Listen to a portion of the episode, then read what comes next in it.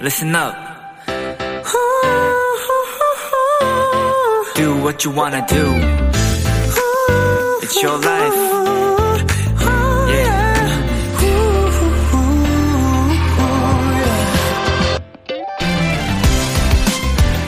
갓 태어난 아이들은요, 한 살 혹은 두 살이라고 부르기보다 오늘로 35일째, 태어난 지 180일처럼 날짜를 나이로 대신한다고 합니다.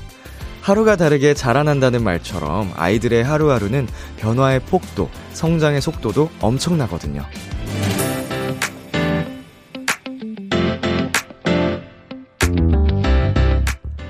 오늘로 비키라도 딱 100일이 되었습니다. 쑥쑥 자라는 아이들처럼 한눈에 보이는 성장을 하지는 못하겠지만요. 앞으로도 매일 밤 진심을 다해 여러분의 오늘을 함께 마무리하면 좋겠습니다. B2B의 키스 라디오 안녕하세요. 저는 DJ 이민혁입니다. 2022년 2월 8일 화요일 B2B의 키스 라디오 오늘 첫 곡은 이민혁의 오늘 밤에였습니다. 안녕하세요. 키스 라디오의 DJ B2B 이민혁입니다. 야, 벌써 100일이 되었습니다. 제가 어, 키스 라디오의 DJ 람디가 된 지 100일째라는 게 어, 시간이 어, 왜 이렇게 빠른죠? 저만 그렇게 생각하는 게 아니겠죠? 어, 너무 하루하루 100일이란 시간이 진짜 짧게 느껴질 정도로 즐겁고 행복했는데, 어, 100일이 이제 뭐 1000일이 되고 만일이 되겠죠, 여러분. 앞으로 오래오래 도토리 분들과 함께 하고 싶고, 지금 이거 노래 나가는 동안에 굉장히 많은 분들이 내용 없음이라고 보내주셨어요. 지금 거의 도배되다시피 내용 없음이라고 와 있는데 사실은 이게, 어, 파란 하트 비키라와 함께한 람디와 도토리의 100일 파란 하트, 어, 이렇게 써서 여러분께서 보내주셨다고 합니다. 이벤트를 해주신 거죠. 네, 뭐 사실 저는 어제 여러분께서 이벤트를 어, 모의하는 걸 다 봤기 때문에 어떤 내용이 올라갈까 궁금했는데 내용 없음이 잔뜩 올라왔습니다. 이거 제가 나중에 방송 끝나고 사진 찍어서 올려드릴게요. 어떤 식으로 와 있는지. 자, 서예진님께서 벌써 100일이라니. 람디 덕분에 100일 동안 밤이 너무 행복했어요. 앞으로도 같이 행복해요. 라고 보내주셨습니다. 제가 이거 비키라 시작한 이후로 저에게 오늘도 행복했어. 내일도 행복하자. 이렇게 말씀을 건네주는 분들이 정말 많으신데, 어, 이렇게 기분이 굉장히 좋더라고요. 감사합니다. 자, 0113님께서는 비키라 람디 도토리 100일, 100일, 1000일, 만일 함께해요. 새싹 도토리가 도토리 나무가 될 때까지.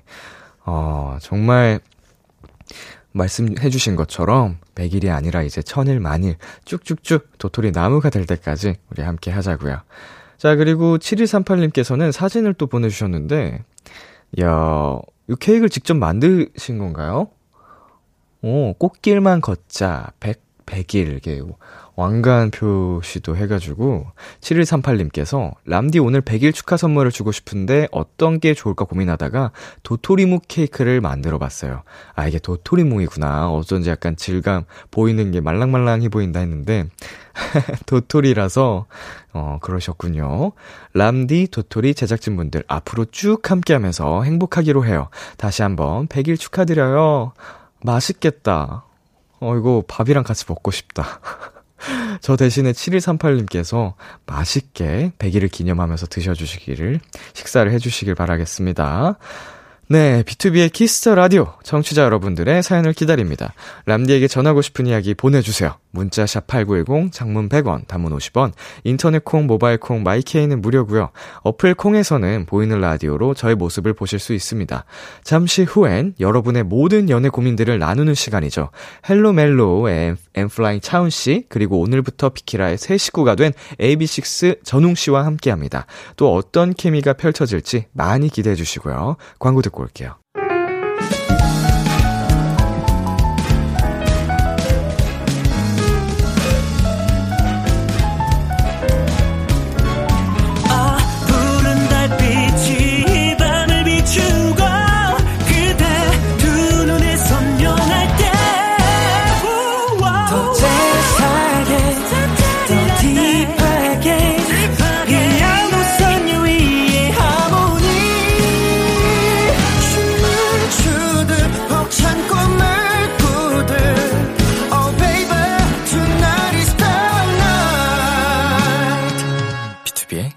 Kiss the Radio.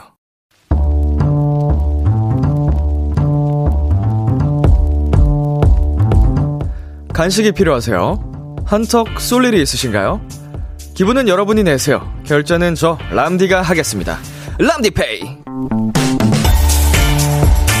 1278님. 람디, 먼저 백, 비키라 100일 축하드리고요. 저도 축하해주세요. 드디어 저의 인스타그램 팔로워 수가 100명을 돌파했습니다. 사실 97명, 98명에서 계속 멈춰 있었는데 오랜만에 만난 후배들이 추가해 줬어요. 제게 큰 기쁨 안겨준 후배들에게 한턱 쏘고 싶은데 람디 맛있는 선물 보내주시면 이거 제 인스타에 업로드할게요. 비키라 100일에 팔로워 숫자 100명 돌파 축하드립니다. 그 넘기기 힘들다는 숫자 100명을 돌파하셨으니 우리 1278님 앞으로 200, 300 팔로워 쭉쭉 늘어나는 파워 인플루언서 되시길 바라고요. 제가 선물 드리면 인스타에 해시태그 비키라 해시태그 람디페이 올려주시는 거죠? 오케이! 양대창 상품권 람디페이 결제합니다. 참고로 저희 비키라 인스타그램은 얼마 전 팔로워 7만을 돌파했습니다. 스트레이키즈의 미로 듣고 왔습니다. 람디페이, 오늘은 SNS 팔로워가 100명을 돌파했다는 1278님께 람디페이로 양대창 상품권 결제해드렸습니다. 어, 어, 이건, 네, 귀여우시네요. 100명 돌파, 어, 사실은 뭐 저같이 이렇게 이런 일을 하지 않는 분들께서 100명 돌파하는 게 쉽지 않지 않나요? 어려운 거 아닌가요? 예, 네, 제 주변 일반 지인들 보면, 아닌가? 일단 다시 한번 축하드리고요. 자, 저희가 람디페이로 수샀기 때문에, 어, 진짜로 인스타에 업로드 해주셔야 됩니다. 1278님. 어, 이게 진짜 처음이 어렵지, 이 사는 문턱을 한번 딱 넘기면, 200명, 300명은 쭉쭉쭉 가지 않을까. 예, 그렇게 생각이 듭니다. 이매즈님께서 저는 팔로 30명도 안 되는데 크크크크 100명 축하해요 라고 보내주셨네요. 그니까 이거 보통 친구가 100명이나 된다는 소리잖아요. 대박이다. 자, 이묘정님, 우와, 인싸다, 인싸. 인플루언서를 향해서 가보자고요 응원을 해주셨고요. K6439님, 전 강아지 계정 만들었었는데, 강아지 인친분들이 팔로 많이 해주시고, 따뜻한 감정들도 많이 나눌 수 있어서 좋더라고요. 많은 좋은 인연 더 만나시길 바래요 보내주셨습니다. 네, 이게 아무래도 이제 가상, 가상 공간? 뭐, 소셜 네트워크이잖아요. 근데, 뭐, 거기서 새롭게 맺어진 인연 중에서도 정말 좋은 인연들이 많이 생긴다고 하더라고요. 네. 우리 1278님, 좋은 인연 많이 만드시길 바라겠고, 현주님께서 비키라는 10만 가자! 이렇게 보내주셨습니다. 좋습니다. 7만 찍고, 이제 10만 향해서 열심히 달려볼게요. 우리 도토리 분들의 어, 도움이 필요합니다. 열심히 또 비키라 응원해주시고, 홍보해주시고, 함께 만들어가는, 네, 그런 거죠. 예, 10만 가자! 자, 람디Pay. 저 람디가 여러분 대신 결제를 해드리는 시간입니다. 네, 사연에 맞는 맞춤 선물을 보내드릴게요. 참여하고 싶은 분들은 KBS 쿨 FM, B2B의 키스터 라디오 홈페이지 람디Pay 코너 게시판 또는 단문 50원, 장문 100원이 드는 문자 샵 8910으로 말머리 람디Pay 달아서 보내주세요. 노래 듣고 오겠습니다. 아이브의 11. 아이브의 11 듣고 왔습니다. 여러분은 지금 KBS 쿨 FM, B2B의 키스터 라디오와 함께하고 있습니다. 저는 비키라의 람디, BTOB 민혁입니다. 계속해서 여러분의 사연 조금 더 만나볼게요. 6477님. 람디, 저 방금 집에 돌아오는 길에 5만원 잃어버렸어요. 분명 주머니에 넣었다고 생각했는데 없는 거 있죠? 왔던 길 되돌아도 가보고 가방도 엎어봤는데 제 5만원이 증발해버렸어요. 아이고, 만 원도 아니고 5만 원을, 음, 너무 속상하다. 아, 이게 진짜 현금을 챙겨 다닐 때는 진짜 이게 주머니에서 쏙 빠지고 가방에서 쏙 빠질 수 있어가지고 확인을 잘 해야 되는 것 같아요. 우리 6477님 힘내시라고 저희 위로의 선물 편의점 상품권 보내드릴게요. 그리고 7692님, 고3 딸 학원 앞에서 대기 중입니다. 우리 딸이 B2B를 좋아해서 딸 아이랑 친해지려고 저도 B2B 앨범도 사고 노래도 외우고 있어요. 크크.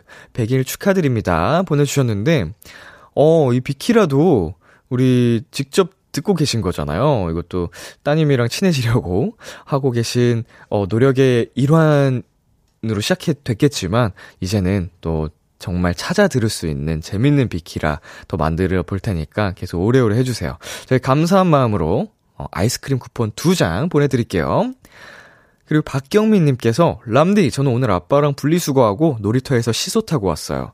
어렸을 때 아빠랑 놀이터에서 논 기억도 잘 안 나는데 성인이 된 한참 지난 오늘 아빠랑 시소 타는데 너무 재밌더라고요.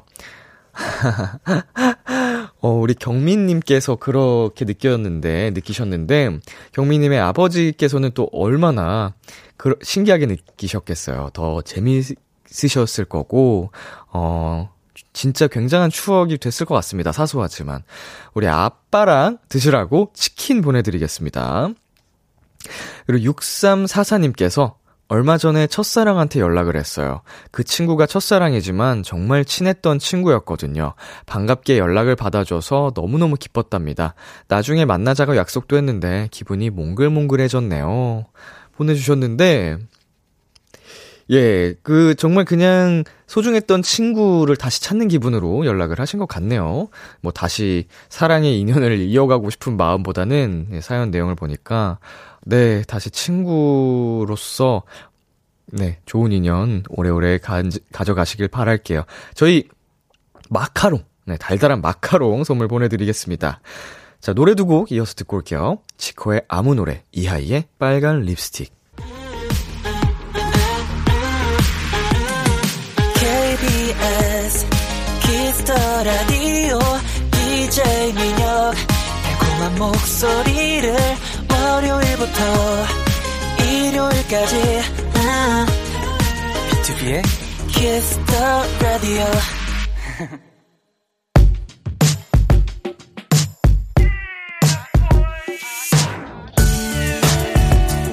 누군가에겐 달콤한, 누군가에겐 살벌한, 그리고 누군가에겐 아주 간절한 이야기. Hello 멜로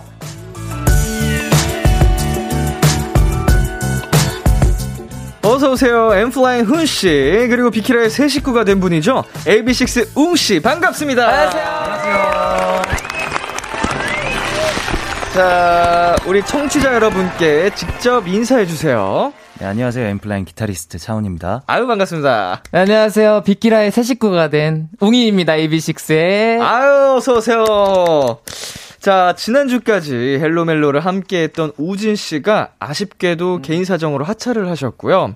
오늘부터 그 빈자리를 우웅 씨가 멋지게 채워주실 텐데, 우웅 씨, 혹시 헬로멜로 들어본 적 있나요? 아 그럼요 저희 우진이가 또 네. 기똥차게 예. 그 어, 역할극이라고 하나요? 어, 그쵸. 그걸 너무 잘하더라고요. 사연 소개할 때 이런 네. 연기도 많이 했었는데, 네, 그래서 아 나도 우진이처럼 하고 싶다라는 생각을 하면서 네. 이렇게 왔습니다. 주로 우진 씨가 그 여성분들 연기를 기가 막히게 잘해주셨어요. 음. 장난 아니었죠 또 네, 저의 좀 웃음 버튼인데, 어, 조금은 아쉽지만, 또 웅 씨가 또 새로 오셔서 너무 또 설렙니다. 감사합니다. 어, 이 코너 훈 씨가 뚜꾸 선배로서 잠깐 알려줄까요? 어떤 식으로 가야 되는지? 어, 선배는- 사실 뭐 알려드릴 게 없을 정도로 예 람디님께서 다 잘 이끌어 주십니다 아. 걱정 안 하셔도 돼요 아, 선배님만 믿고 가도록 하겠습니다. 그럼요 그럼요 뭐야, 뭐야.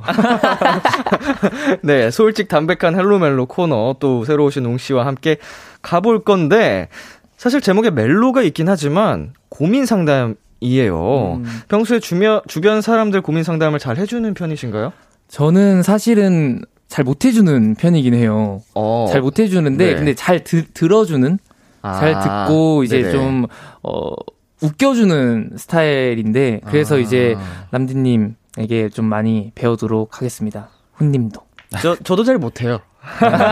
저도 이제 고민 해결을 뭐, 사실은 고민을 하는 분들을 얼- 완벽하게 해줄 수는 없죠. 음. 그쵸. 근데 이제 웅 씨처럼 잘 들어주는 게 최고의 또 맞아요, 그거라고 맞아요. 생각이 해서 아, 굉장히 또 훌륭한 분이 오셨습니다. 자, 헬로멜로 코너 이만한 각오 한번 들어보고 가겠습니다. 어, 정말 열심히 하도록 하겠습니다. 어, 저희 우진이가 또 개인 사정으로 인해 이렇게 하차하게 된 만큼, 어, 제가 우진이의, 어, 빈자리를, 어, 빈자리가 느껴지지 않도록 저도 열심히 한번 해보도록 하겠습니다. 우진아, 화이팅! 사랑해! 응원 줘! 이야, 좋습니다. 지금 실시간 사연들이 도착하고 있는데요. 서연주님께서 사람 좋아, 붕방강아지, 우리 웅이 잘 부탁드려요.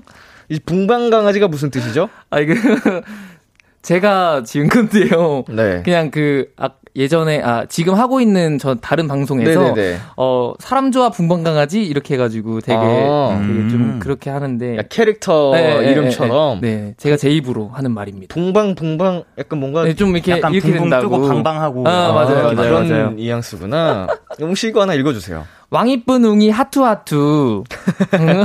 제가 네. 집에서 왕이뿐이라고 불려요. 집안에서? 집안에서 제가 또 와, 막내여가지고. 대박. 그래서 왕이뿐 이렇게 해주신 것 같습니다. 야, 우리 진솔님께서 왕이쁜 웅이라고 보내주셨습니다. 자, 이것도 읽어주세요, 우리 훈씨. 새로 오신 웅님은 MBTI가 뭘까요? 라고 하시는데 너무 확신에 이이셨죠? 예. 이였고, 심지어 뭐죠? E, ENFP. 야 MFP가 우리에게 찾아올 줄이야. 그러니까요. 예. 저희 ISFJ 한 달 동안 낯가렸거든요. 근데 MFP 오자마자, 오, 이게 그 친화력이 음. 굉장하십니다. 아, 너무 좋습니다. 자, 그리고 혜민님께서 훈이 콘서트 끝나고 잘 쉬었나요? 콘서트 끝난 소감 궁금해요. 보내주셨습니다. 아, 진짜 매 곡마다, 매 연주마다 너무 약간 벅차오르는 감정을 음. 억누르면서 연주를 하느라 좀 힘들었고, 끝나고 나서, 예, 집안일을 딱 하나하나 정리를 하면서 뭐 설거지도 하고 청소도 아, 하고. 약간 어. 좀 공, 공연에 집중하느라 네, 소홀히 좀- 했던 것들을 그리고 저희 고양이도 더 많이 이뻐해 주고 그랬습니다. 어, 성황리에 콘서트를 잘 마치셔서 네. 정말 다행이고 어, 또 바로 콘서트 하고 싶어지시겠어요. 어우, 지금 이미 공연장이에요, 마음은. 아 이거 한번 하면은 진짜 공연은 중독이거든요. 맞아요, 맞아요. 모두가 공감하는데 빠져나올 수가 없습니다. 맞습니다. 자, 훈이 웅이와 함께하는 Hello 멜로 두 분이 참여 방법 안내해 주세요. 네, Hello 멜로 코너에서는 솔로, 짝사랑, 썸, 그리고 커플들의 고민까지 연애와 관련된 모든 사연들을 받습니다. 사소한 사연도 진지하고 심각하게 다뤄드리고요. 무조건 사연을 보내주신 분의 편에 서서 같이 공감해드리고 함께 고민해드릴 겁니다. 문자 sharp 8910 단문 50원, 장문 100원, 인터넷 콩으로는 무료로 참여하실 수 있고요. 말머리 멜로 달아서 보내주세요. 네, 사연 소개된 분들께는 저희의 맞춤 추천곡과 함께 치킨 보내드릴게요. 익명 요청 원하시면 확실하게 지켜드리고요. 연애 고민 사연뿐만 아니라 솔로들을 더 외롭게 만들 커플들의 달달한 멜로 사연, 연애 성공담, 고백 후기 등등도 보내주세요. 이번엔 헬로멜로 코너 속의 코너죠. 심쿵 시뮬레이션! Wow! Wow. 우리 도토리들의 멜로 감성을 1000% 충전시켜드리기 위해 준비한 시간입니다. 여러분이 듣고 싶은 심쿵한 얘기들 지금 바로 신청해주세요. 보내주실 땐 말머리 심쿵 달고 보내주세요. 웅이 씨는 이런 달달 멘트 잘 하는 편이신가요? 저는 사실 성격은 되게 이렇게 밝고 그런데 달달 멘트는 못해요. 못해가지고 이제 팬분들이 제가 이제 하려 그러면 아 뭔가 넌 하지 마, 어, 왜요? 넌 하지 마 좀 이렇게 하시는 편이에요. 팬분들이? 네 팬분들이 모르 제가 하면 좀 뭐랄까 놀리는 것 같대요. 자기들을 자기들을 놀리는 것 같다고 오. 하시더라고요. 그래서 저도 그냥 왜 나도 할 거야 할 수 있어 이렇게 하고 하는. 어떤 느낌일지 굉장히 기대가 되는데, 네. 자, 훈 씨부터 소개해 주시겠어요? 네, 1482님. 요즘 회사에서 제가 하지 않아도 될 일까지 하라고 해서 너무 힘들어요. 퇴근하고 힘든 여친을 위해 힘내라는 응원 찐 남친 모먼트로 해주세요. 오. 왔어? 오늘 많이 힘들었지. 또 누가 그렇게 괴롭혔어? 그것까지 하래? 와, 안 되겠네. 핸드폰 줘봐. 내가 전화 한번 해줄게. 오 잘한다. 잘하신다. 어, 여기 쭉쭉 나오네요. 아니, 웅이 많이 놀란 것 같은데? 오 아이돌이시다. 아니 저도 아이돌인데. 어. 아, 제가 그 연기 대본이 비슷한 게 있었어요, 같이. 아. 그래가지고, 네. 야, 정말 그 여자친구의 편에 서서 네네. 대신 화를 내주겠다고 막 전화 한번 건다 이런 되게 귀엽잖아요. 네, 그렇죠. 야, 잘하시는데요. 웅씨 한번 해보겠어요? 이거 이거요. 예, 예, 지금 사연. 네, 1625 아니요, 아니요. 아, 아니요. 거. 넘어가려고 했는데. 그, 그랬, 그랬어? 데려와! 데려와! 아, 저 못하겠어요. 저 이런 거 진짜 못해요. 예. 아니, 이게 심쿵 시뮬레이션 코너가 네. 이런 코너입니다. 아. 네. 어, 마음의 준비를 단단히 하고 오셔야 될것 어, 같아요. 저 심장이 이렇게 빨리 뛰는 거는 데뷔 무대 이후로 처음인 것 같아요. 그래서 심쿵 시뮬레이션입니다. 그렇죠. 자, 하는 우리가 심쿵하는 코너예요.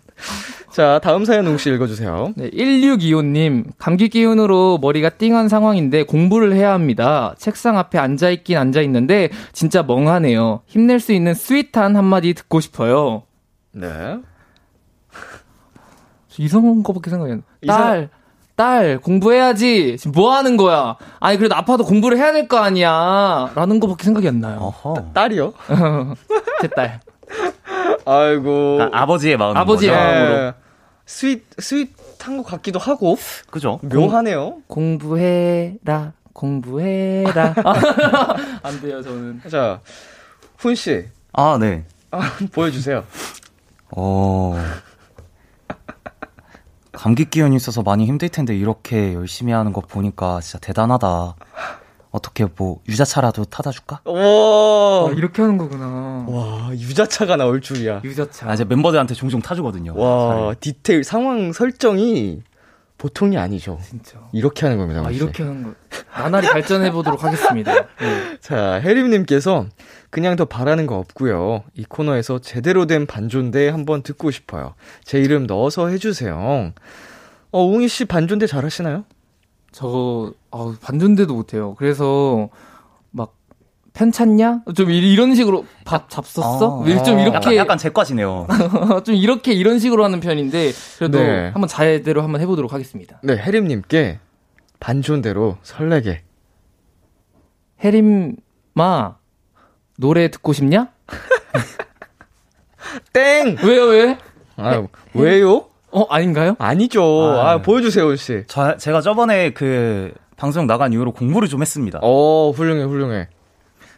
혜림 씨, 밥은 먹었어요? 이 시간까지 왜 아직도 안 먹었어? 마- 나랑 맛있는 거 먹으러 가자. 어, 공부했어, 공부했어. 공부했습니다. 진짜 공부했어. 어, 이게 우리 그 도토리 분들이 원하시던 반존대 맞죠? 아, 네. 존댓말이 앞에 오고 네, 존댓말이 뒤에 반말이 뒤에 나오고. 온다. 반말이 뒤에 아, 반말. 공식이 있더라고요. 어. 이걸 뒤집으면 어유 굉장히 힘들어져요. 안 좋아하시더라고요. 네. 어. 그렇게 하는 거 아니라고 저희가 많이 혼났습니다. 어, 그렇습니다. 자, 저희 여기서 노래 한 곡 듣고 올게요. 어, AB6 전웅의 Crazy Love. AB6 전웅의 Crazy Love 듣고 왔습니다. 헬로멜로 첫 번째 사연 웅 씨가 소개해 주세요. 청취자 제이님의 사연입니다. 저희 대리님은요, 너무 친절하세요. 어, 제이 씨 안녕? 어? 왜, 왜 놀라세요? 아, 오늘따라 진짜 예뻐서요. 처음엔 저도 오해를 했어요. 이 사람이 나 좋아하나 싶었는데, 어? 대리님 왜요? 무슨 일 있어요?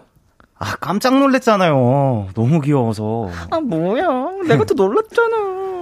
네, 이렇게 만인에게 다정하고 자상하고 심쿵하게 만듭니다. 그런데 딱히 연애도 안 하고 여자친구도 없는 것 같더라고요. 그래서 하루는 궁금해서 제가 물어봤어요. 대리님, 대리님은 왜 여자친구 안 만나요? 제가 소개팅 해드릴까요? 어떤 스타일 좋아하세요? 그랬더니 진짜 한참 고민을 하다가 제 키를 막 재더라고요. 음, 키는 이 정도, 뭐, 제이 씨 정도면 좋을 것 같고, 성격도 제이 씨랑 비슷하면 좋을 것 같고, 얼굴은, 제이 씨 같이 귀여우면 좋을 것 같은데요? 어, 뭐죠? 너무 당황해서 아무 말도 못했는데 이 사람 저 좋아하는 건가요? 그린라이트라고 봐도 될까요? 워낙 다른 사람들한테도 다정하니까 이게 진심인지 모르겠어요. 일단 그날 이후로 소개팅 얘기는 더 하지도 묻지도 않고 있는데요. 대리님의 마음이 진심인지 알아볼 방법 없을까요?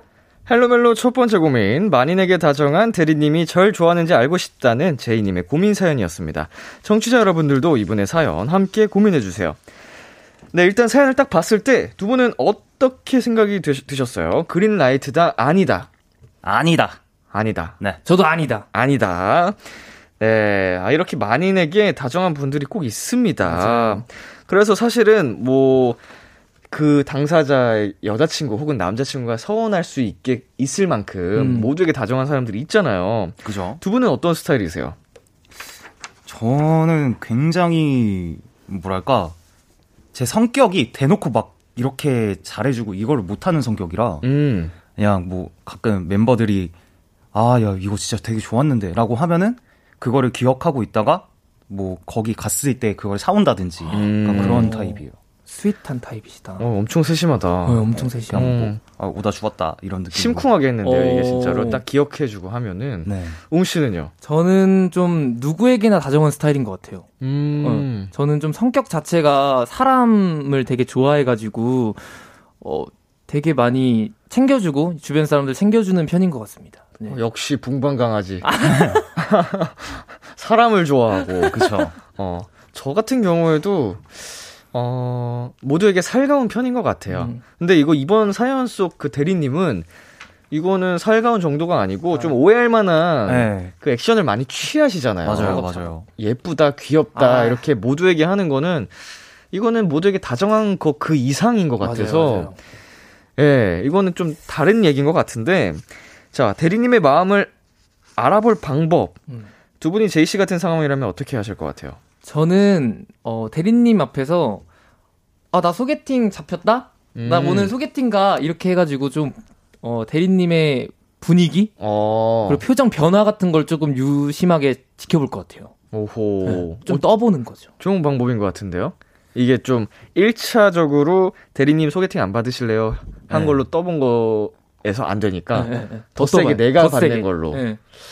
네. 음. 훈 씨는 어떻게 생각하세요? 저라면 오히려 그 방법은 오히려 더 티를 안 내실 것 같거든요. 아. 대리님이. 아, 네. 아 그래요? 어, 잘 다녀와요. 뭐 이렇게 아 오늘 안- 어쩐지 이쁘더라 이러면서 네. 어, 더 티를 안 내실 것 같아서 거심쿵인데 그러면? 어허. 그래서 그냥 천 만약에 사연자분이 대리님께 마음이 있으시다면 네. 대리님 오늘 끝나고 뭐 저랑 뭐 치킨 맥주 한잔 하실래요? 뭐 아. 이런 식으로 가서 솔직하게 이렇게 얘기를 오히려? 하는 게 어, 좋지 않을까? 솔직 담백하게. 네. 자, 참고로 이게 사연 쓰- 읽어봤을 때 이렇게 소개팅 하실래요 물어본 후로는 더 얘기를 안 꺼내고 있다고 했는데 네네. 대리님께서 추가적으로 피드백이 온 게 없었어요. 그쵸. 만약에 이렇게까지 사연자분께서 좀 어떻게 보면 적극적으로 액션 취했는데 그쵸. 없었다는 게 조금 걸리긴 하거든요. 네. 대리님의 음, 그 음. 반응이. 자, 혜민님께서 모두에게 다정한 타입, oh my god, 유죄세요. 나에게만 다정할 게 아니라면 하지 마세요. 아, 이게 좀, 뭐, 만인에게 다정한 타입 들이 좀 오해를 많이 받는데, 맞아요. 다정해도 선을 딱딱딱 지키면은 오해를 살 게 전혀 없거든요. 네, 네, 그렇죠. 뭐, 애인이 있더라도, 연인이 그쵸. 있더라도, 지금 이런 상황이 좀 많이 음. 오해를 살 수 있는 잘못된 다정인 것 같고, 어. 자, 한 번씩 읽어주세요. 네, 박신혜님께서 유죄 탕탕탕. 어, 고보영님께서 들으면서 화나 물고기가 되시면 안 돼요. 예, 뭐 어장 속에 자연스럽게 아, 좀 네. 갇힐 수 있는 좀 문제인데, 서예진님께서 지금은 좋을지 몰라도 만약 사귀게 되면 만인에게 다정한 그 모습이 힘들지도. 아, 이거 맞다. 저희가 그 초반에 이런 비슷한 사연이 있었잖아요. 네, 네. 만인에게 다정한 남자친구 때문에 힘들다라는 사연이 있었는데 네. 약간 그렇 그런 쪽으로 진화가 될 발전이 음. 될 가능성이 있지 않을까라는 생각을 했어요. 어, 너무, 아우, 화나는데요? 갑자기요? 막, 막상 이렇게 사귀게 됐는데 다 다정해? 네. 아우, 화나. 그러니까 이게. 다정의 이건 다정이 아니고 만인에게 플러팅 하는 거잖아요. 아, 그렇죠. 이거는 다정의 기준이 아니죠. 맞아요, 그쵸. 맞아요. 그냥 뭐 반갑게 인사할 수 있는 정도고 뭐 그거에서 멈추면 모르겠는데 어? 훈 씨. 네? 왜, 왜 이렇게 귀여워요? 어, 머리 바꿨는데 잘 어울린다. 어, 웅 씨. 어, 뭐 귀걸이 바꿨어요? 어, 어, 너무 예쁘다. 이러면은 이건 조금 네. 다정하지 마. 정도가 지나치다. 맞아요. 자, K2465님. 모두에게 그러면 난 좀 부담스럽. 오히려 지나치게 다정하면 의심스럽. 음, 어, 어떤 사람인가, 이 사람이. 그쵸, 좀 의심이 그쵸. 된다고 합니다. 그리고 황수민님께서 저도 취직하고 한 달 정도 지났을 무렵 사무장님이 나랑 연애할래? 라고 하시고 강아지 키우신다길래 이름 물어봤더니 제 이름을 말하더라고요. 그래서 설마 했는데 그냥 어장관리였습니다. 어머. 아이고. 뭐, 비행 쪽 일을 하시는 건가? 아닌가? 사무장이라는 어, 게 여러. 가지가 있나요? 네, 직책이 좀 여러 개 있죠. 예, 뭐, 어장 관리라니. 나쁘네요. 정말 나쁘네요. 웅씨, 오늘 첫 사연인데 굉장히 좀 화가, 나- 어, 너무 화가 나는데요? 아, 제가 공감 능력이 너무, 너무 있어가지고. 예, 강아지 이름을 물어봤는데 이름을 말한다고요? 예. 아우, 안 이건. 너, 이건 너무했네. 진짜 너. 어. 네, 네. 4313님. 언니, 제가요, 결혼 전에 연애 많이 만나보고, 어, 바람둥이도 많이 만났는데요. 딱, 딱 이런 스타일이에요. 라고. 음. 음. 너무 진짜 명명백백하게 네. 이거는 조금 보여지는 것 같습니다. 맞습니다. 예, 그렇습니다. 어떤 스타일인지. 아, 지금 작가님께서 언니 뭐야, 크크크크크 보내주셨는데. 자, 그리고 이한나님께서 아이돌 말고 만인에게 다정한 사람은 피하세요. 아, 아, 맞습니다. 아 이돌은 괜찮나 봅니다. 감사합니다. 아, 감사합니다. 사랑해요. 어, 우리는 아이돌에 뭐야 만인에게 다정해야지. 네, 사랑해요. 어, 사랑해. 음. 자, 이 사연에 대해서 훈 씨가 추천곡을 가져오셨다고 하는데요. 어떤 곡 가져오셨나요? 네, 헷갈리지 마시라고 이제 저희 형님들인 CN블루 형님들의 헷갈리기를 가져왔습니다. 네, 오늘 사연 보내주신 제이님께 치킨 선물 플러스 훈 씨의 추천곡 CN블루의 헷갈리기까지 전해드릴게요. 이 곡 듣고 저희는 잠시 후 11시에 만나요. 기대해 즐겨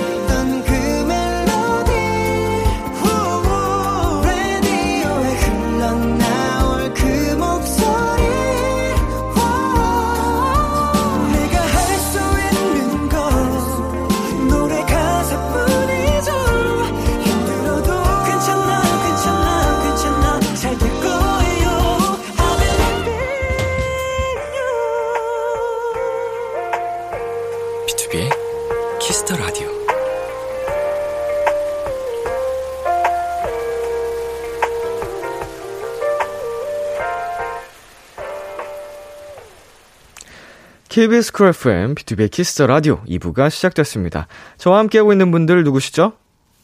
N.Flying의 차훈. AB6IX의 웅입니다. 여러분의 연애 고민 사연 어디로 보내면 되나요? 차훈 씨? 네. 어 죄송합니다. 네, 어디로 보내면 되죠? 네, 문자sharp 8910 단문 50원, 장문 100원, 인터넷 콩, 모바일 콩, My K는 무료로 참여하실 수 있습니다. 말머리 멜로 혹은 말머리 심쿵 달아서 보내주시면 되고요. 사연 소개 된 분들께는 저희의 맞춤 추천곡과 치킨 보내드릴게요. 2761님께서 사연을 주셨어요. 다음 주 월요일이 발렌타인데이잖아요. 좋아하는 남사친에게 초콜릿 기프티콘을 보내려고 하는데, 하, 그 한 줄 메시지 쓰기가 너무 어려워요. 뭐라고 쓰면 좋을까요? 헬로멜로 도와주세요. 이야. 네, 좋아하는 남사친에게 초콜릿과 함께 보낼 한 줄 메시지. 이거 사연으로 한번 받아보겠습니다. 받는 사람을 심쿵하게 만들 센스 있는 고백 멘트 한 두 줄 정도 어, 너무 길지 않게 보내주세요. 공감 가는 사연 보내주신 분들께 초콜릿바 10개 보내드리겠습니다. 문자 sharp 8910 단문 50원 장문 100원 인터넷 콩 모바일 콩 My K는 무료입니다. 광고 B2B의 키스터 라디오 헬로멜로 N.Flying 훈씨 AB6 웅씨와 함께하고 있습니다. 조금 전 좋아하는 남사친에게 초콜릿과 함께 보낼 메시지 사연을 소개해드렸는데, 먼저 두 분은 어떤 멘트가 떠올랐는지 한번 여쭤볼게요. 자, 웅 씨는 좀 시간이 필요할 것 같아서, 아, 네. 훈 씨한테 먼저 물어볼게요. 좋아하는 남사친이라는 거를 네. 생각을 하면 네. 나도 추운데 이거 먹고 힘내. 어, 어. 가볍게, 네. 슬쩍 하면서, 어, 이거, 얘가 왜 나한테 이걸 보냈지? 하는 정도로. 약간의 호감은 표시하는 정도. 어, 호기심을 않게. 또 발동시킬 수 있을 정도로. 그렇죠, 그렇죠. 자, 웅 씨는 어떻게 보내실 것 같아요? 저는 화이트데이 3월 14일. 귀엽다, 예, 귀엽다. 화이트데이 3월 14일. 어, 다른 매력으로 좋은 것 같은데요. 네. 두, 두 분의 그 아이디어가 보내면, 보낸과 동시에 화이트데이를 생각하게 만드는. 나에게 달라, 어필하는 거죠, 귀엽게. 그쵸, 그쵸. 어, 좋네요. 굉장히 귀엽습니다. 자, 청취자 여러분들의 아이디어를 또 만나보겠습니다. 이정원님께서 오다 주었다. 너무 옛날인가요?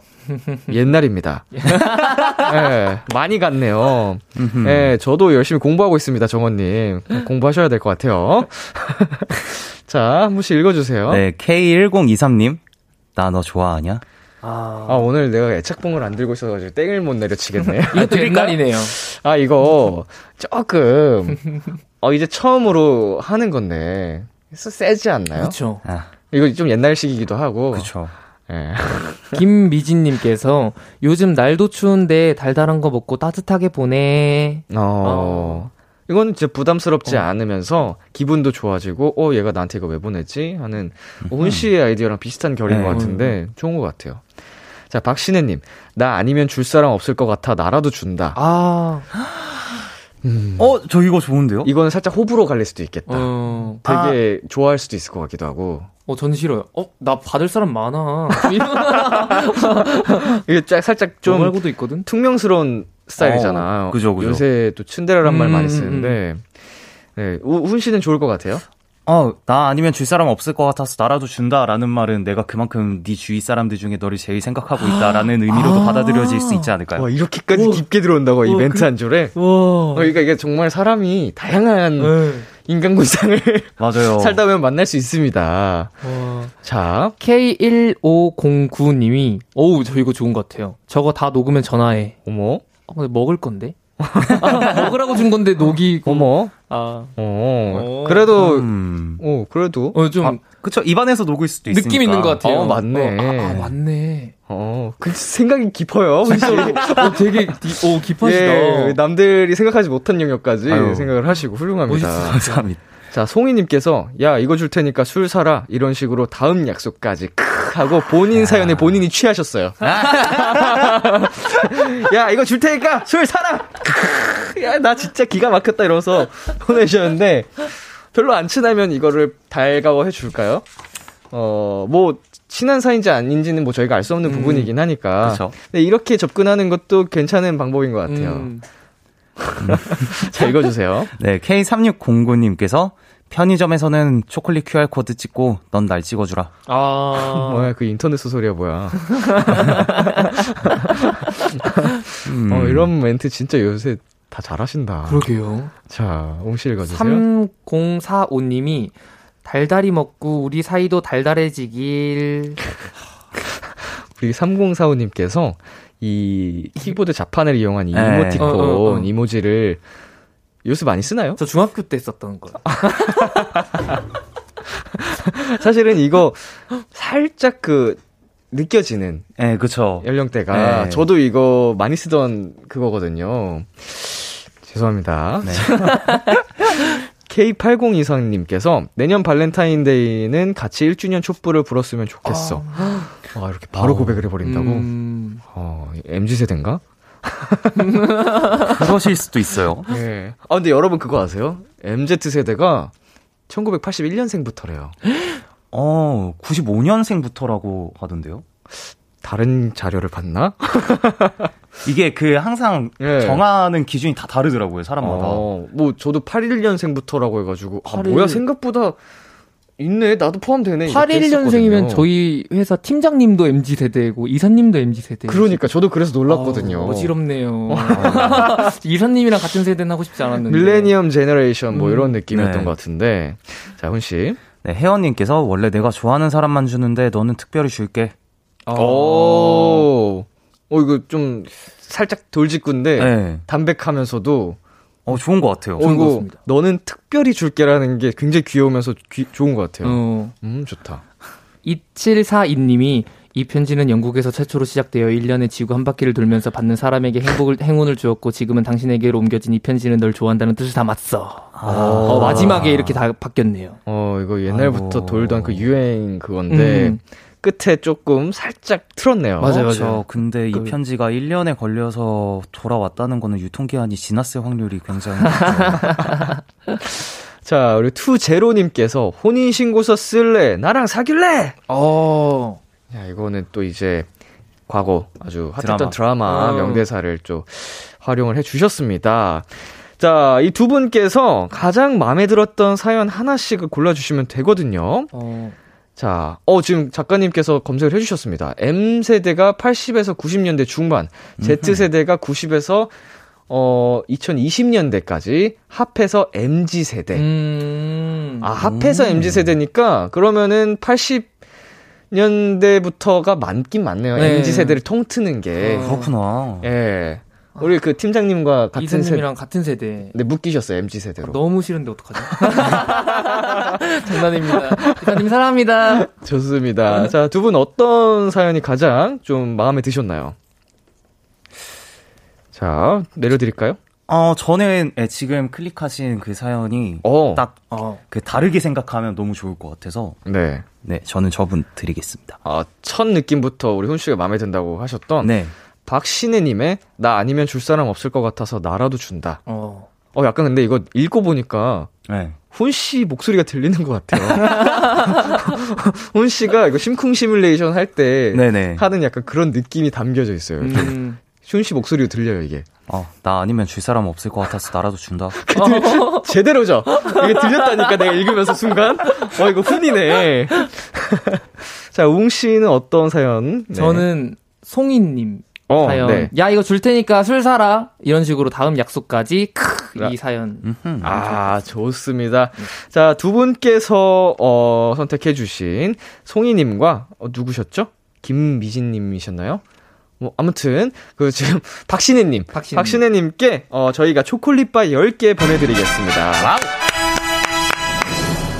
자, 헬로멜로 두 번째 사연으로 다시 돌아와서, 네. 훈씨 소개 부탁드릴게요. 네, 7876님의 사연입니다. 제 남친은 착해요. 참 사람이 맑아요. 그렇게 착하고 맑고 밝고 긍정적인 모습을 저도 참 좋아하는데 사실 제가 최근에 좀 힘든 일이 있었거든요. 그날도 진짜 우울한 마음으로 집에 가고 있었는데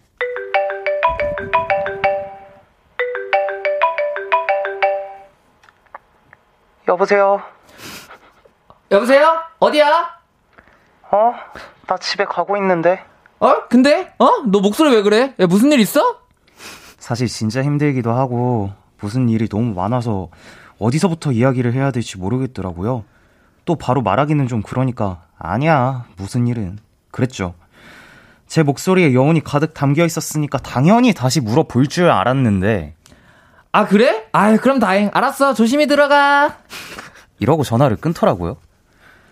하, 너무 착하지만 눈치랑 센스는 많이 부족한 제 남친 이거 어디서부터 어떻게 가르치면 좋을까요? 헬로멜로 두 번째 사연, 눈치가 없는 남자친구가 고민이라는 7876님의 사연이었습니다. 청취자 여러분들도 도움이 될 만한 조언 보내주세요.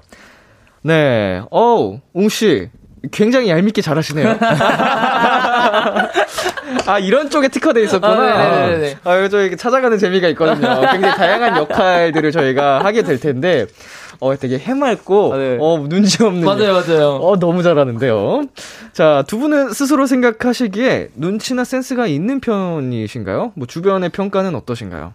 저는 아까 말씀드렸듯이 뭐 눈치나 센스 이런 거는 모르겠는데 네. 그냥 그 사람 제 주위 사람들이 제 사람들이 또 뭘 원하고 음. 어떤 거를 원했는지 이런 음. 거를 좀 잘 기억을 하려고 하는 편이에요. 어, 노력을 또 하시는 편이고, 아, 그런 거 보면은 굉장히 센스 있는 것 같아요. 눈치도 좋으시고. 어 그런가 봐요. 예. 오, 웅 씨는 어떤. 것 같아요? 저는 주변 사람들이 말하기에 네. 어, 웅이는 센스도 있고 되게 어, 눈치도 있다. 어, 라는 말을 되게 많이 들었어요. 어릴 어. 때부터. 어, 이거는 사실은 어떻게 보면 센스라는 거는 좀 일정 부분 타고나야 맞아요. 된다고 생각이 들거든요. 음, 음. 아, 자, 눈치가 없고 센스가 부족했던, 부족해서 생겼던 에피소드가 있을까요? 본인이 아니더라도 주변에서 일어났던 일이라던가. 어, 저번에 네. 친구 몰래카메라를 네네네. 이제 하려고 했었는데 네네. 친구가 그걸 하다가 정말 싸우게 된 거예요. 아. 그 친구들이. 네. 그래서 이제 저는 이제 그게 정말 아 이거는 망했다 를 제가 직감을 못하고 네. 어 왜 싸워? 이거 몰래 카메라 있잖아 왜 싸워? 아왜 싸워? 왜 그래 너네 좋은 날인데 왜 싸워 왜 싸워? 막 이렇게 해가지고 제가 도망쳤던 기억이 아, 있어요. 같이 불길에 휩싸여서 같이 싸우셨나요? 아니 아니요. 어, 이게 뭐지? 이렇게 이렇게 분위기를 읽다가 네. 머리가 안 돌아가가지고 아. 아. 유 그만해 왜 싸워 왜 그래 이렇게 됐던 기억이 있, 있어요. 네, 사실 이렇게 눈치가 좀 없다, 센스가 부족한 편이다, 이렇게 주변에서 네. 한 분씩 찾아볼 수 있거든요. 착하고 해맑고 또 굉장히 맑고 밝은데 여자친구분 입장에서는 지금 공감 능력이 좀 떨어진다고 느끼실 것 같아요. 음. 두 분이 남자친구에게 조언을 해주신다면 뭐부터 가르쳐야 될까요?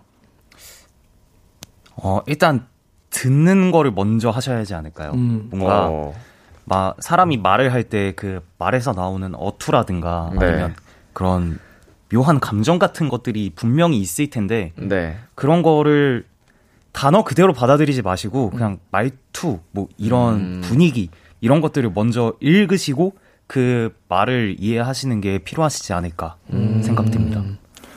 웅 씨는요? 저는 좀 물어보는 거를 좀 많이 하셔야 될 것 같아요. 물어보는 거. 네, 이렇게 들었으면 왜 그래? 왜 무슨 일 있어? 없다 그래도 알잖아요. 음. 그래도 모르시니까 아, 이렇게 모르시는 된 것. 같아서요. 왜 그러실까? 왜 그러세요? 그러면 이렇게 정하는 걸로 하죠. 3, 세 번 3, 3번. 너 세 번 더 물어. 딱 세 번까지 물어봐.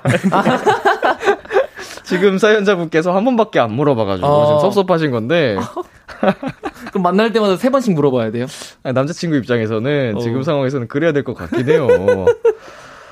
아 이게 근데 저는 개인적으로 너무 귀여웠거든요 이 남자친구분이. 그쵸. 네 그래서 우리 그냥 이 사람 자체 맑은 자체로 너무 예뻐서 음. 우리 7876님께서 어 그냥 그거를 좀 품어주시면 음. 어떨까. 그리고 뭐 지금도 안 물어본 게 아니잖아요. 목소리 왜 그래? 맞아요. 무슨 일 있어? 했었잖아요. 그러니까 이런 스타일에 대할 때는 아 조금 나 요새 힘들어서라고 그냥 바로 말씀하시는 음, 음. 것도 아. 좋지 않았을까. 맞아요. 그렇죠. 예, 이거 눈치 없는 스타일인 거 우리 사, 연자분도 아시니까 네. 굳이 예, 그렇게 알아주길 바라지 말고 분명 이런 성격이면은 얘기를 하면 또 어 진짜로 하면서 엄청 맞아. 해줄 것 맞아요, 같거든요. 맞아요. 자 오아람님께서 눈치가 없는 남자친구는 직설적으로 말해줘야 알아들어요. 직설적으로 말해주세요. 기분도 안 나빠할 거예요. 어, 해맑게 좀 받아들여줄 것 같지 않아요? 음. 맞아요, 맞아요. 음. 자 그리고요. 이 한나님께서 눈치는 못 고쳐요. 사연자님 알아주길 바라지 말고 얘는 애기다. 하나하나 생각하고 알려주셔야 합니다. 아들 키우듯.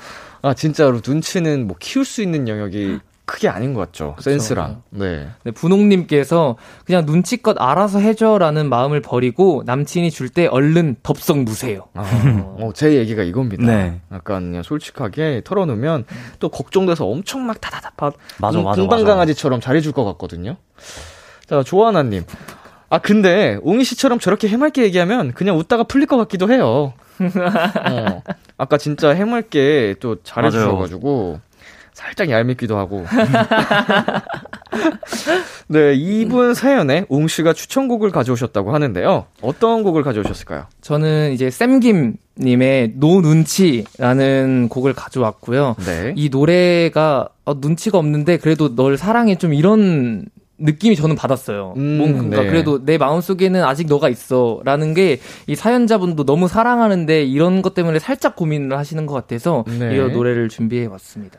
좋습니다. 오늘 사연 보내주신 7876님께 치킨 선물과 함께 웅씨의 추천곡 샘김의 No 눈치까지 전해드립니다. 샘김의 No 눈치 듣고 왔습니다. KBS 쿨 FM B2B의 키스터 라디오 헬로 멜로 N.Flying 훈씨 AB6 웅씨와 함께하고 있습니다. 마지막 사연은 제가 소개해드릴게요. 익명님의 사연입니다. 초등학교 때부터 친하게 지내는 친구가 있어요. 대학교 시절 두 달 잠깐 같이 살았던 적이 있었는데 그때 정말 너무 재밌고 잘 맞고 좋았거든요. 그래서 늘 둘이 우리 기회 되면 꼭 같이 살자 얘기를 했었는데 드디어 둘 다 취직을 하고 같은 원룸에서 살게 됐어요. 그런데 너무 기대가 컸던 탓일까요? 같이 산 지 딱 한 달이 됐는데 와, 진짜 너무 안 맞습니다. 일단 생활 습관, 식성 이런 거 다 떠나서 얘가 자꾸 남자친구를 집에 데려온다는 거예요. 원룸인데. 물론 친구 남친도 저랑 친하긴 하지만 퇴근하고 쉬고 싶은데 친구 남친이 있으면 좀 그렇잖아요. 그리고 제가 딴 데 볼 때마다 둘이 뽀뽀하고 허그하고 아 진짜 여기 원룸이라고 다 보인다고 맘속으로 소리쳤습니다. 그리고 남자친구가 집에 가면 얘가 계속 남친과 통화를 하니까 요즘은 그냥 셋이 같이 사는 기분이 들어요. 제가 워낙 소심한 성격이라 그런 얘기를 잘 못하는데 진짜 이제 못 참겠습니다. 제가 솔로라서 히스테리 부리는 거 진짜 아니고요. 진짜 저의 생존을 위한 문제예요. 개념 없는 친구 커플에게 뭐라고 얘기하면 좋을까요? 도와주세요. 네, 오늘의 마지막 사연. 함께 사는 원룸의 친구가 자꾸 남친을 데려와서 고민인 익명님의 사연이었습니다. 청취자 여러분들도 도움이 될 만한 조언 보내주세요. 두 분은 사연 보고 어떤 생각이 드셨는지. 어, 화가 너무 많이 나는데요.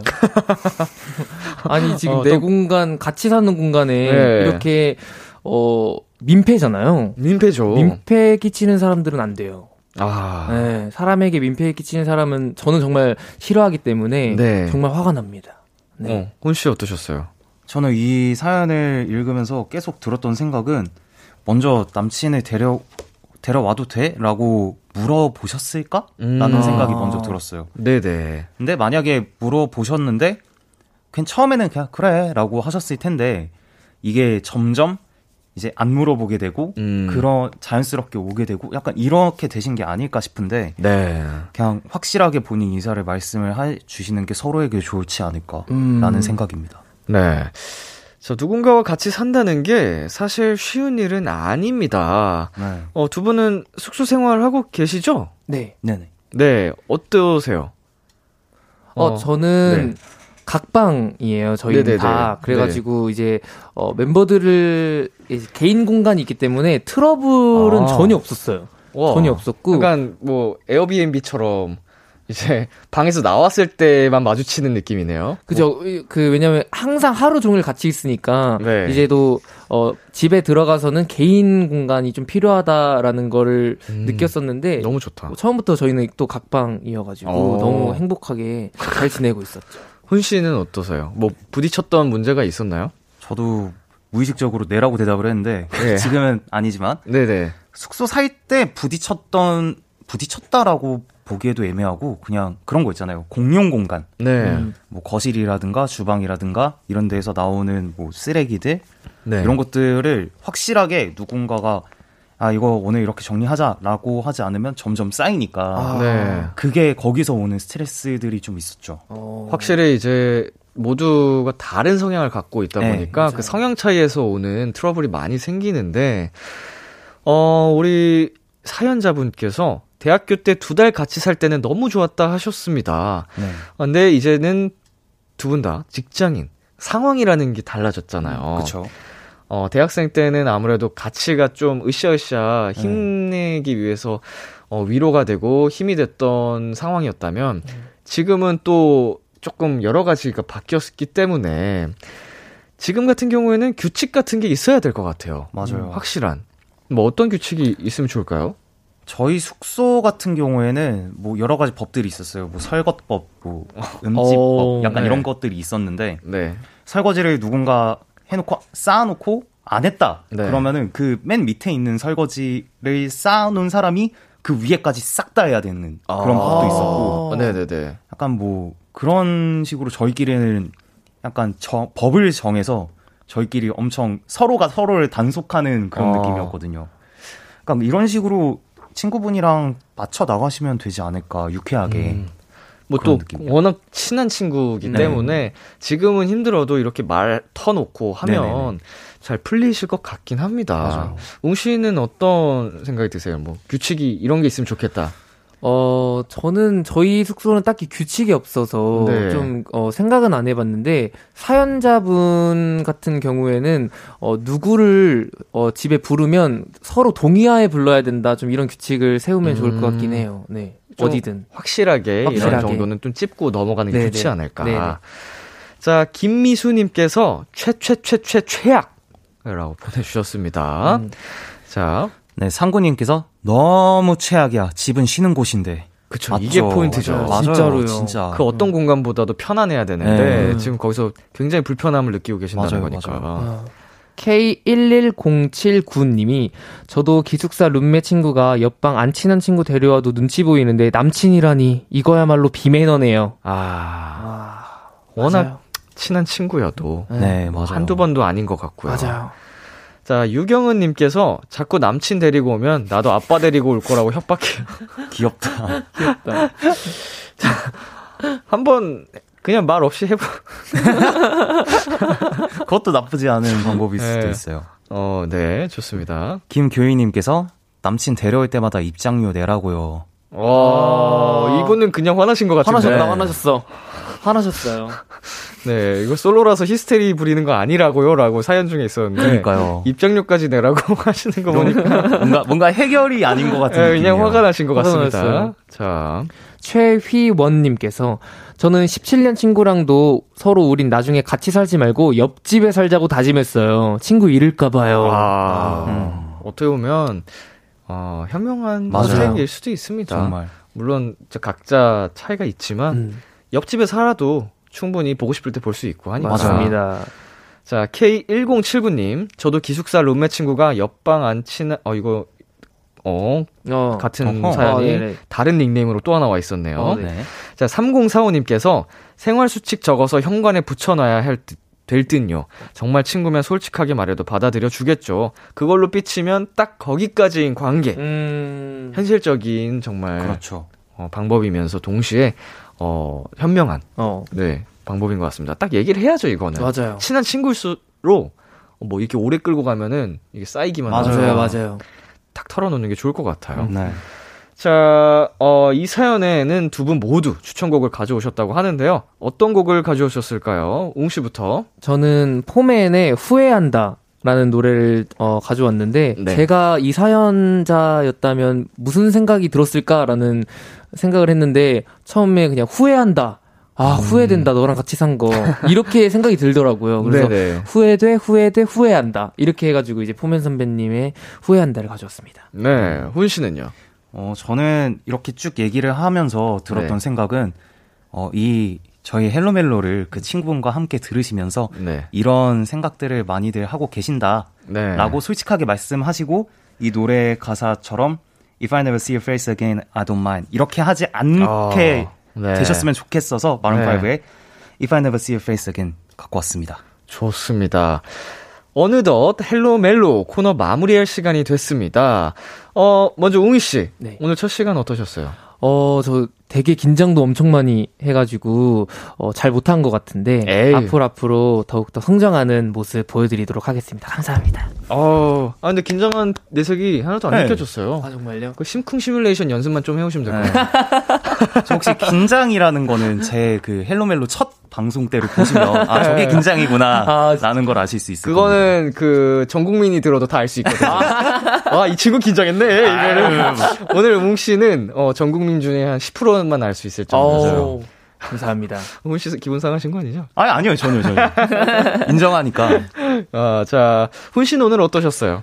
어, 예, 웅 씨랑 또 새롭게 합을 맞춰 나가는데 너무 밝으셔가지고 네. 재밌게 앞으로가 더 기대가 되는 네. 그런 하루였습니다. 네, 아, 또 오늘 헬로멜로 선배님으로서 잘 이끌어 주셨어요. 네. 그렇죠. 제가 계속 쳐다봤어요. 만 여러 차례 놀라더라고요. 네.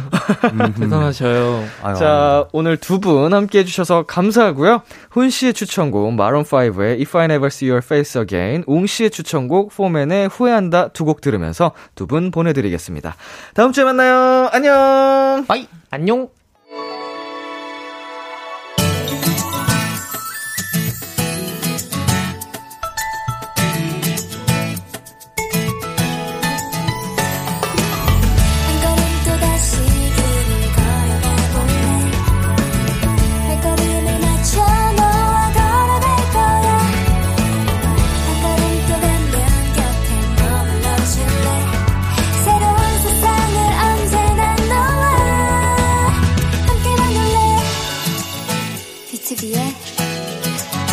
Radio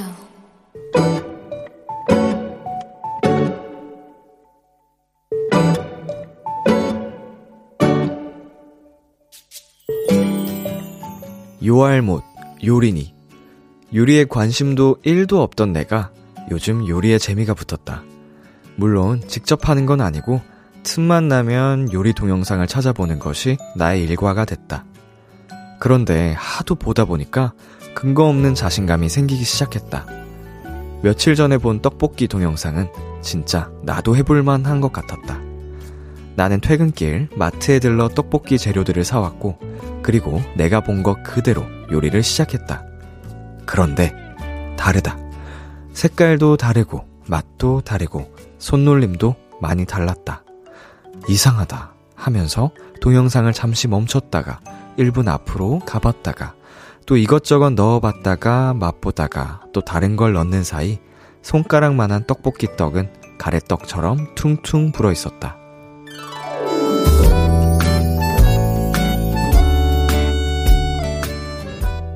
어쨌든 인생 첫 요리를 해낸 내 자신이 기특은 했지만 주체할 수 없이 퍼져버린 떡볶이를 보니 웃음이 났다.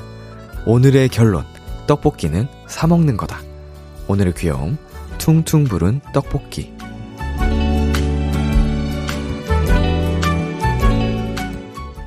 박명수 피처링 김예림 유열의 명순의 떡볶이 듣고 왔습니다. 오늘의 귀여움, 오늘은 청취자 이은지님이 발견한 귀여움, 퉁퉁 부른 떡볶이였습니다. 어, 요알못인 저도 어떻게 보면은, 아, 오히려 공감을 못했어요. 요리를 하지 않기 때문에.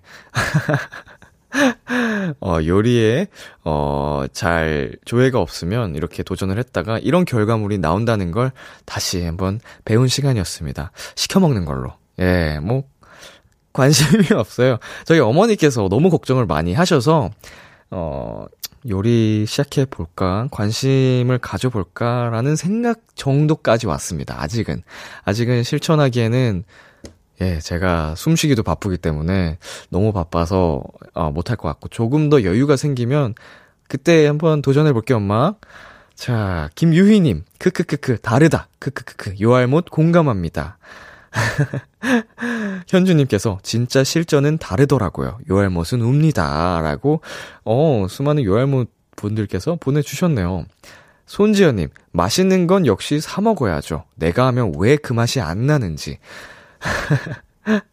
그리고, 어, 가장, 어, 핵심을 찌르는 사연이 왔네요. 김규리님, 떡볶이는 불어도 맛있다고요. 아, 맛있는 건 어떻게 해도 맛있습니다. 불은 떡볶이 진짜 그, 사실 살짝 딱딱해져도 시간이 지나서 차갑게 식어도 그건 그거대로 약간 맛있어요. 탄수화물이 그런 것 같아요. 그리고 예지님께서 괜찮아요. 저는 제일 기본인 김치찌개도 못 끓여요. 크크크크. 난 김치찌개 맛있게 끓였었는데. 어우, 제가 예진님보단 조금 낫네요. 자, 김혜선님. 떡볶이가 생각보다 어려운 요리예요. 다음에는 더 쉬운 걸로 다시 도전해보세요. 화이팅! 하셨네요. 저도 쉬운 요리부터 해봤습니다. 미역국, 김치찌개, 볶음밥, 이제 종류들 했는데, 어, 전 실패한 적이 없어요, 사실. 다 맛있었어요. 예, 네, 여러분, 같은 요알못이라도 조금, 예, 살짝 다릅니다. 예, 그, 레벨이 좀 다르네요. 네, 오늘의 귀여움 참여하고 싶은 분들은요, KBS 쿨 FM, 비투비의 키스 더 라디오 홈페이지 오늘의 귀여움 코너 게시판에 남겨주셔도 되고요. 인터넷 라디오 콩, 그리고 단문 50원, 장문 100원이 드는 문자, 샵8910으로 보내주셔도 좋습니다. 오늘 사연 주신 이은지님께 떡볶이 5인분 보내드릴게요. 노래 한 곡 듣고 오겠습니다. 치즈의 무드 인디고. 치즈의 무드 인디고 듣고 왔습니다. KBS 쿨 FM, 비투비의 키스 더 라디오, 저는 DJ 이민혁, 람디입니다. 계속해서 여러분의 사연 조금 더 만나볼게요. 이정민님께서, 람디, 저 오늘 이번 겨울 첫 붕어빵 먹었어요. 운동하고 나서 먹어서 더 맛있었어요. 하트하트 보내주셨네요. 그러니까요. 운동하고 먹으면 모든 음식이 더 꿀맛이라니까요. 아주 잘하셨네요. 어, 붕어빵 맛있겠다. 오랜만에 저도 먹고 싶네요. 자, 박윤님께서, 람디, 저는 요즘 밤에 잠에 깨면 아니죠. 요즘 밤에 자면 새벽에 3, 4번 깨서 너무 피곤해요. 꿀잠 자는 좋은 방법 있을까요? 제가 진짜 못하는 분야예요, 이거는. 저도 밤에 많이 좀 잠을 설쳐서 요새도 뭐 3, 4번씩 깨는데, 저는 이럴 때 잠을 안 잡니다. 예, 네, 차라리 포기해요.